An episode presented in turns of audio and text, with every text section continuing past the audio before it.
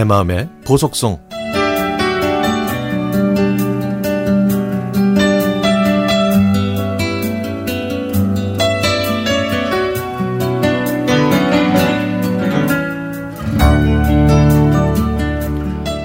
예나 지금이나 비행기를 자주 이용한다는 건 하루하루의 삶이 버거운 저 같은 사람에겐 결코 쉬운 일이 아니죠. 그만큼 저에게 비행기는 동경과 부러움의 대상이었습니다. 18년 전 어느 날 아침 9시가 조금 지났을 때 전화가 왔습니다. 내다 오늘 10시 차로 서울 간다. 이 짧은 한마디를 남기고 전화를 끊으신 친정 어머니. 사촌 동생 결혼식 때문에 서울에 오신 어머니는 앓고 있었던 질환이 있어서 올라오시는 내내 물 한 모금, 음식 한 입 제대로 드시지 못하셨죠.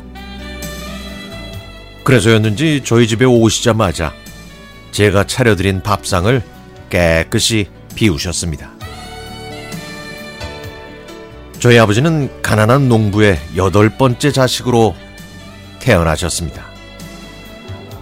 가난이 싫었던 형제 자매들이 모두 고향을 떠나셨지만 아버지는 병드신 조부모님과 지적장애를 앓고 계셨던 중부님 그리고 어린 조카들을 가슴으로 품으셔야 했죠.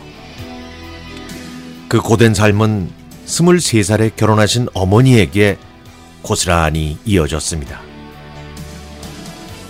다섯 명의 자식이 태어나자 삶의 무게는 깊이를 알 수 없을 정도로 더욱 곤궁해졌고 가난의 꼬리표는 가슴에 훈장인 듯 따라다닐 수밖에 없었죠. 하지만 세월은 잘도 흘렀습니다. 사촌 언니와 오빠들이 성장해 도시에서 결혼식을 올렸는데 문제는 그때부터였죠. 건설 현장에서 일하시면서 하루하루 생계를 꾸려오신 아버지의 적은 수입으로는 아무리 아껴도 서울까지 올라가는 교통비가 큰 부담이었으니까요.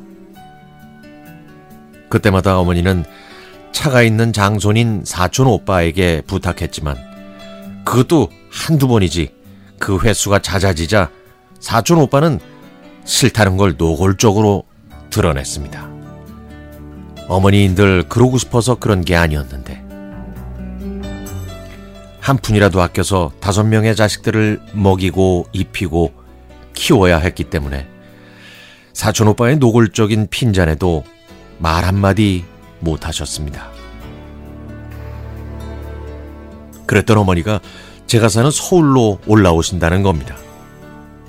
그때는 월세를 전전하던 시절이라 저희 집 형편도 넉넉하지 못했거든요. 목수인 남편이 돈을 받아오면 옛날 우리네 어르신들이 그러셨듯이 조금씩 저축을 했으니까요. 사촌 동생의 결혼식이 끝나고 저는 남편한테 통장 하나를 내밀었습니다. 일이 없어서 집에서 쉬고 있던 남편은 깜짝 놀랐죠. 그런데 남편은 그 얼마 되지 않은 돈으로 어머니가 타실 비행기 표를 끊었습니다. 덕분에 어머니를 태운 비행기는 고향인 진주의 하늘 위를 높이 날아올랐죠. 식장에 모인 친척들은 사위가 열 아들 부럽지 않다고 입을 모았습니다. 그런 어머니가 재작년 8월에 자궁암 진단을 받으셨습니다. 암은 이미 대장으로 전이돼서 수술도 불가능한 상황이었죠. 방사선 치료와 항암 치료만이 어머니의 생을 조금 연장하는 유일한 선택이었습니다. 그렇게 1년 2개월의 투병 끝에 행복하라는 한마디를 남기시고 작년 10월에 가족들이 지켜보는 가운데 한많은 생을 마감하셨습니다. 아무리 자식이라도 어머니의 아픔과 고통을 대신할 수는 없었죠. 그저 생이 다해가는 어머니가 조금이라도 아프지 않도록 최소한의 배려를 해드릴 수밖에 없는 제 자신이 원망스러웠습니다. 엄마, 천국에서는 아프지 말고 편안하게 꽃길만 걷고 계세요. 조금 있다가 내 인생의 소풍이 끝나는 날에 엄마 덕분에 잘 놀다 왔다고, 잘 쉬고 왔다고, 엄마 딸로 살아서 행복했다고 달려가서 이야기해 줄게. 엄마, 잘 있어. 사랑해.